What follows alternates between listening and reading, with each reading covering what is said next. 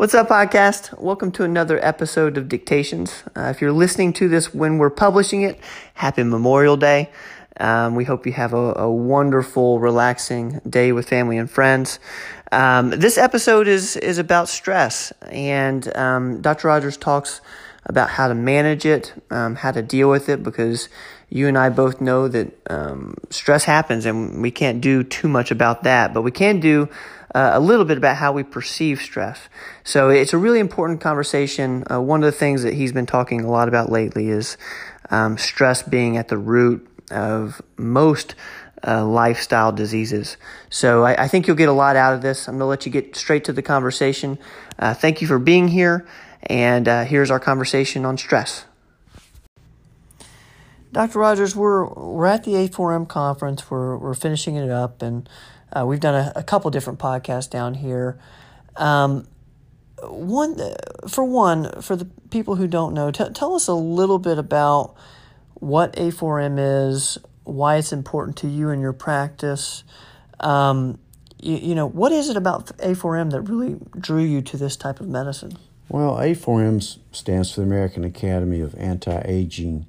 And, you know, I just got really interested in uh, healthy aging many years ago and trying to prevent disease rather than just being reactionary and treating disease, but actually trying to find the cause of the disease in the first place and try to prevent it if you can. So that's the whole point of integrative medicine.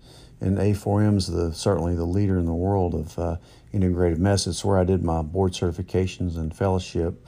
But um, it was interesting in this meeting that we had this week down here in Florida is that one thing that really hit out at me was that um, in the United States, we've had a decline in life expectancy for the past three years. Every year for the past three years, people are, in the United States are expected to live less. And that's the first time that's ever happened in the past 100 years. What do you think, what's contributing to that? Well, there's a lot of things I believe. You know, certainly we have a lot of doses, a lot of uh, cases of death from overdoses of drugs. We have a lot of liver disease, a lot more suicides, and a lot more stress. You know, stress kills. Uh, tell us a little bit more about stress. I know that's been kind of a, a theme uh, of this weekend, I feel like. Um, why is stress so important? Like, why is it so critical in your health? That's because really stress can cause every disease, or at least make it worse. Um, like we always talk about sugar and stress causing cancer, but um, stress can cause heart disease, cancer, diabetes, hypertension, depression, anxiety, everything that leads to early death. Stress can be attributed to it. Uh, we had an interesting lecture by Dr. Sara Gottfried, uh, which I talked about her book recently. Um, She's a Harvard, MIT uh, integrated medical doc uh, in California now that talks about um, stress a lot, especially she's an OBGYN, so she gears it more towards women. Talks a lot about cortisol levels and what that does to your brain. It shrinks your brain. Um, she had just an interesting talk on uh, well being. Um, it seems that there's what they call the U bend of well being. It seems like we're happiest when we're uh, about 18 years old, and it takes a steady decline. In, in your 30s, it goes down. In your 40s, it really goes down. Then it starts to go back up as you get older in your 60s, 70s, and 80s. So, and it's all caused by stress of those middle years. I can tell you look great now. You're you're looking better and better each each each year. I think. That's because I'm getting old. yeah, hopefully, uh, you can get some of the stress out of your life once well, you. Well, while it's on my mind, how do people know if they're stressed?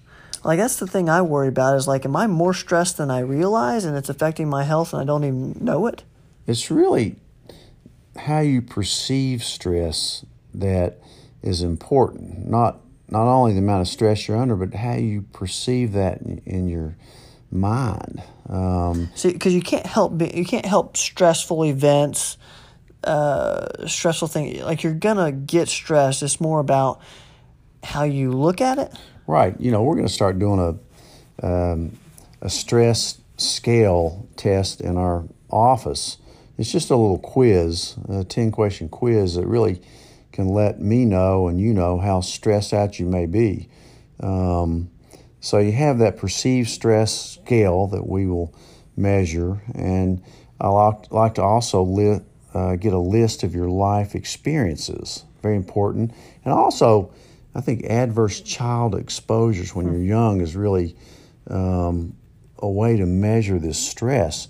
Um, I've always talked about the heart rate variability monitor that I use almost on a daily basis to see, you know, what my heart, how my heart rate varies, and I can usually tell if it's going to be a good day or a bad day if I need to work out extra hard or or take it easy. But um, you can measure stress really by uh, cortisol levels, even your, in your blood or in your uh, salivary. Um, I like to. There's certain gut markers. Your again, your gut talks to your brain. Your immune system affects is affected by stress. Uh, your neurocognitive system, your brain is affected by stress. Um, so you know, we do have ways of measuring stress and really helping you out with that because it's something that, you know, a lot not a lot of doctors talk about. They're pretty willing to put you on a Xanax or Prozac type medications, but really not really measure that stress in quantitative ways and give you ways to deal with it other than putting you on a pill.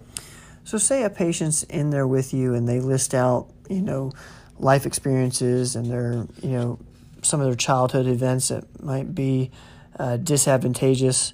Um, what do you tell that patient then? Like once you see a long list of of experiences that can can be contributing to their stress, as well as a you know adverse uh, child exposures. What do you tell that patient?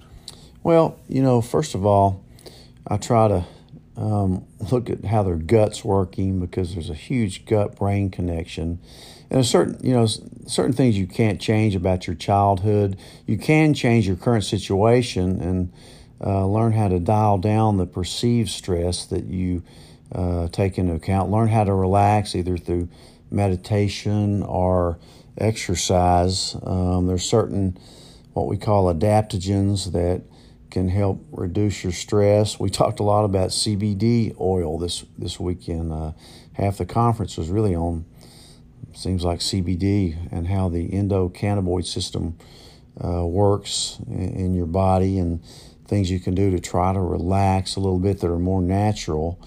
Um, so it's it's a whole system of, of looking at yourself. But I think the doctor is the person that really should be able to, to help you with that because it's not just talking to a counselor or a psychologist, it's looking at your gut, looking at your immune system, make sure your hormones are optimized, you know, give you every chance in the world to uh, feel energetic to where you can exercise, uh, look at your circadian rhythms, how you're sleeping, and uh, which vitamins and supplements, what kind of nutrition you're involved in.